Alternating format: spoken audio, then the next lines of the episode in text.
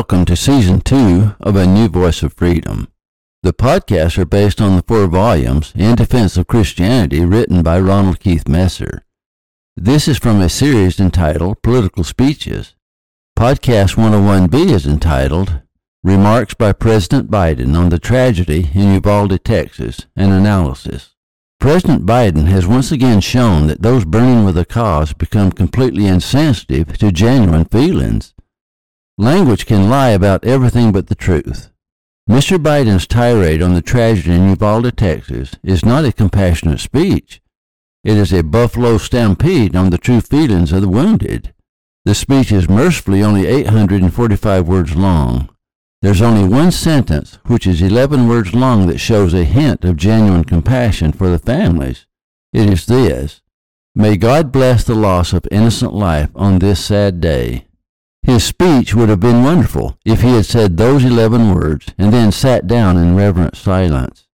The rest of the speech is insensitive, even hurtful, and here are three reasons why. Number one, he takes the Lord's name in vain seven times using the phrase, in God's name, in a vulgar way four times, and the phrase, for God's sake, in a vulgar way three times. The Lord's name should not be an expletive. Then, after crudely addressing God, he calls on that same divinity in prayer. May God bless the lost. May the Lord be near the broken-hearted, and God love you. Does he, the President of the United States of America, whose party wants to remove in God we trust from all government-related things, not know the difference between taking the Lord's name in vain and calling upon God for divine help? Number two, his insensitivity to those who experienced the tragedy, the children, the school teachers, and others connected, and especially to close family, friends, and community, is disgraceful. Out of the 845 words, he used 200 words to pour salt into the wounds. The language is deplorable given the context that the primary audience is those who are devastated with grief and did not need to be told how they should feel. Not one of those 200 words were necessary, and everyone was hurtful. I quote directly from the speech. Another massacre, Uvalde, Texas, an elementary school. Beautiful, innocent second, third, fourth graders and how many scores of little children who witness what happened see their friends die as if they're on a battlefield for God's sake. They'll live with it for the rest of their lives. Notice that his audience is not the people of Uvalde, Texas. He speaks in third person. Quote, They'll live with it the rest of their lives. Unquote. Mr. Biden is speaking to those who will help him push through his gun control agenda. The tragedy is a hook to hang his agenda on. He continues, there are parents who will never see their child again, never have them jump in bed and cuddle with them, parents who will never be the same. To lose a child is like having a piece of your soul ripped away. There's a hollowness in your chest, and you feel like you're being sucked into it and never going to be able to get out. It's suffocating, and it's never quite the same. Unquote. Mr. Biden is drumming up sympathy for his cause. He certainly isn't speaking words of comfort to the true victims, he adds. And it's the feeling shared by the siblings and the grandparents and their family members and the community that's left behind. Unquote. The kind thing to do would be to be silent, and if they choose, let them speak for themselves. He does not know them, has not met them, and he is using their tragedy for political gain.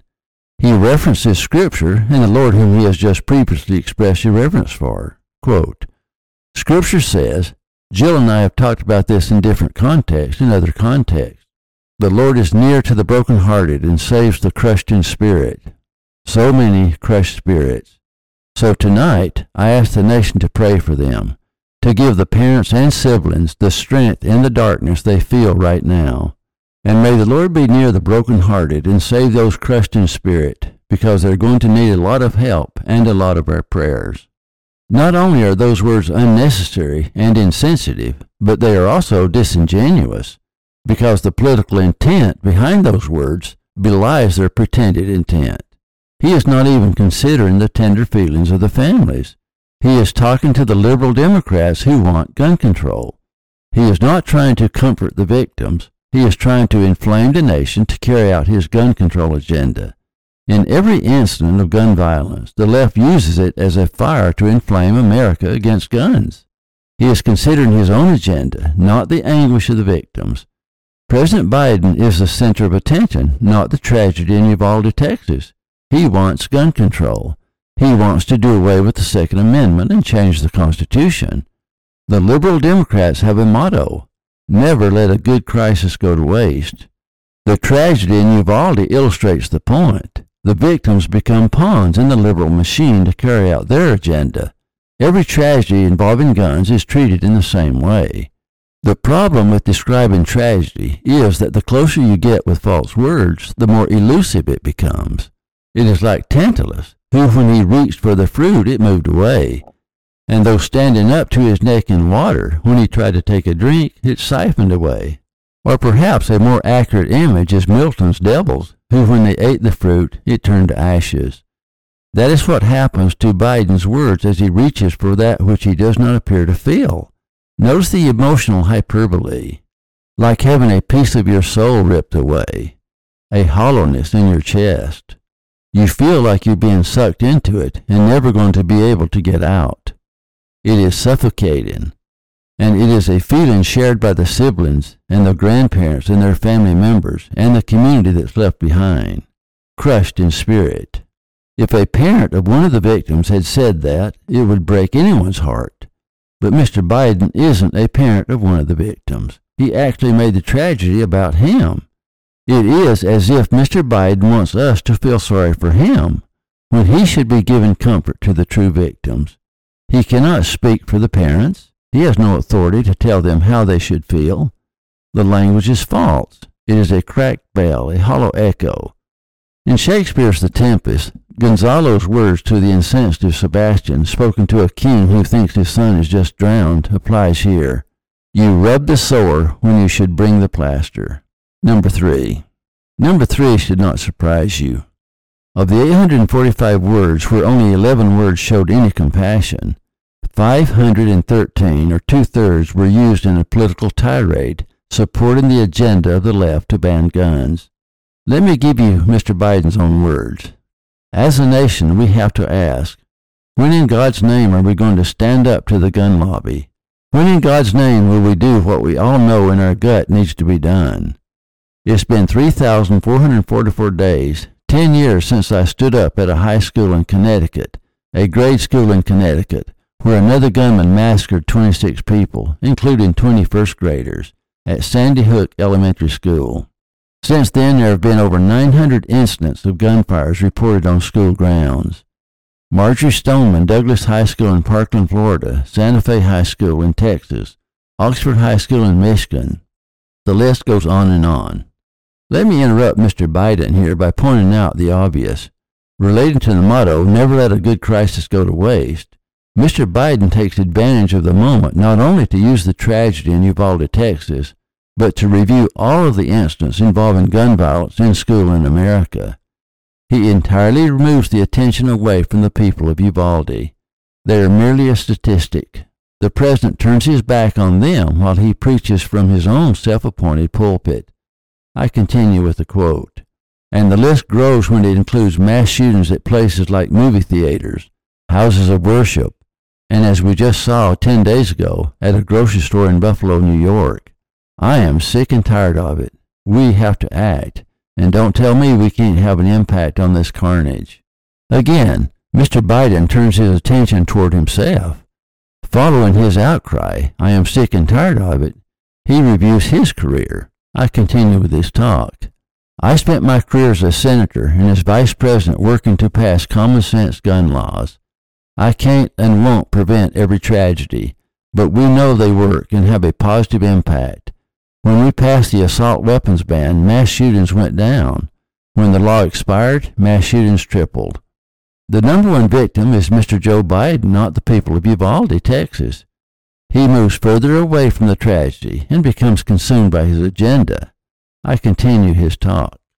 The idea that an 18 year old kid can walk into a gun store and buy two assault weapons is just wrong. What, in God's name, do you need an assault weapon for except to kill someone? Deer aren't running through the forest with Kevlar vests on, for God's sake. It's just sick. What is sick, of course, is Mr. Biden's misplaced humor. But he continues. And the gun manufacturers have spent two decades aggressively marketing assault weapons, which make them the most and largest profit. For God's sake, we have to have the courage to stand up to the industry. Here's what else I know. Most Americans support common sense laws, common sense gun laws, unquote.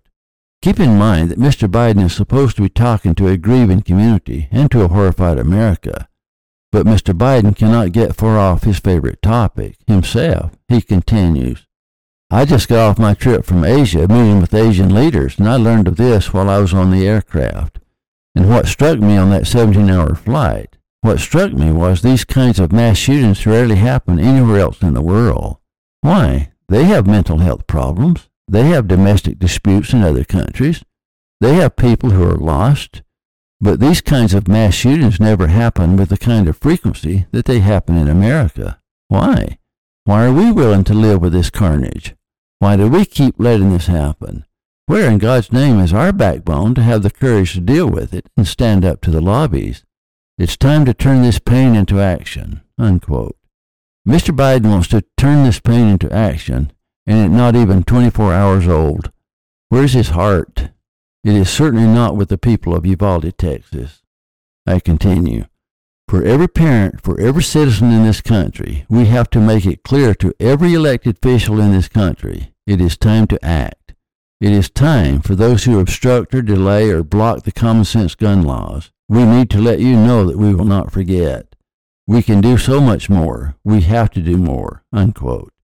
You did notice that almost all of the swearing occurred while he was on his soapbox of gun control, there was no reverence for God then because he was too wrapped up in his cause to consider anything else. He was on stage, spouting propaganda. There's no hint that he cared for the people of Uvalde, Texas, including the children, the friends, and the neighbors. Three quarters of the speech was directly related to gun control. The other quarter was directed to a similar outburst of crafted words aimed toward the same intent, cloyed with superficial emotion. The conclusion is also crafted, he remembers to return to the victims, but he can't quite get his agenda out of his mind. Let's turn our attention to his closing remarks. Our prayer tonight is for those parents. Unquote. Had he stopped there, it would have been acceptable. But he couldn't stop there, could he? He had to get another hit for his agenda, as well as to move to his favorite pronoun, I. So he continued, lying in bed and trying to figure out, will I be able to sleep again? What do I say to my other children? What happens tomorrow? Unquote. Following that concluding remark, he adds what could be an honest and sensitive prayer if he had stopped with it. May God bless the loss of innocent life on this sad day. Unquote. If only the 46th President of the United States had started there and ended there, the nation would have loved him for it. But he couldn't. He is a political robot and must shout political slogans Again, bringing in God, whose name he has just used in vain multiple times, he said, And may the Lord be near the broken-hearted and save those crushed in spirit, because they're going to need a lot of help and a lot of our prayers. Crushed in spirit is a phrase he is not qualified to say, having not been involved in the tragedy, but he is on stage. However, he ends with a phrase which, if alone with the other words, would have been kind, sensitive, and sufficient. Since, as a political machine, he couldn't restrain himself, I will say it for him, cutting out the shameful rest. May God bless the loss of innocent life on this sad day. God love you. That would have been sufficient. That would have been elegant. That would have been decent. That would have been kind. That would have been dignified. That would have been presidential, as the liberals like to say when speaking of their own. Shame on all politicians who exploit tragedy for personal gain. Somehow it seems worse coming from the elected president, who, in his inaugural address, promised, I will be a president for all Americans. But a person who is an extension of a political machine is pre-programmed and can only spout propaganda. Of the 845 words spoken in what should have been a speech of compassion, not one word, not one, was spoken directly to the families of the victims. He used first person to bring attention to himself. He used the nebulous third person, they, when speaking of the nameless families. And even when he used the second person, you, he was addressing his political agenda to Congress and to America, not to the victims and not to their families. It was a political speech to pass gun control, a platform, nothing more, once again proving that the liberal left will never let a good crisis go to waste. And measuring only the speech, that is exactly what the tragedy of Uvalde, Texas appeared to be a good crisis. Just when you think politics cannot get lower, it can. When it is agenda driven, it is time, way overdue, to put the people back into the political equation. It is time for their opinions and feelings to matter once again. Thank you for listening. Watch for our next podcast. In Defense of Christianity is available at ronaldmesser.com.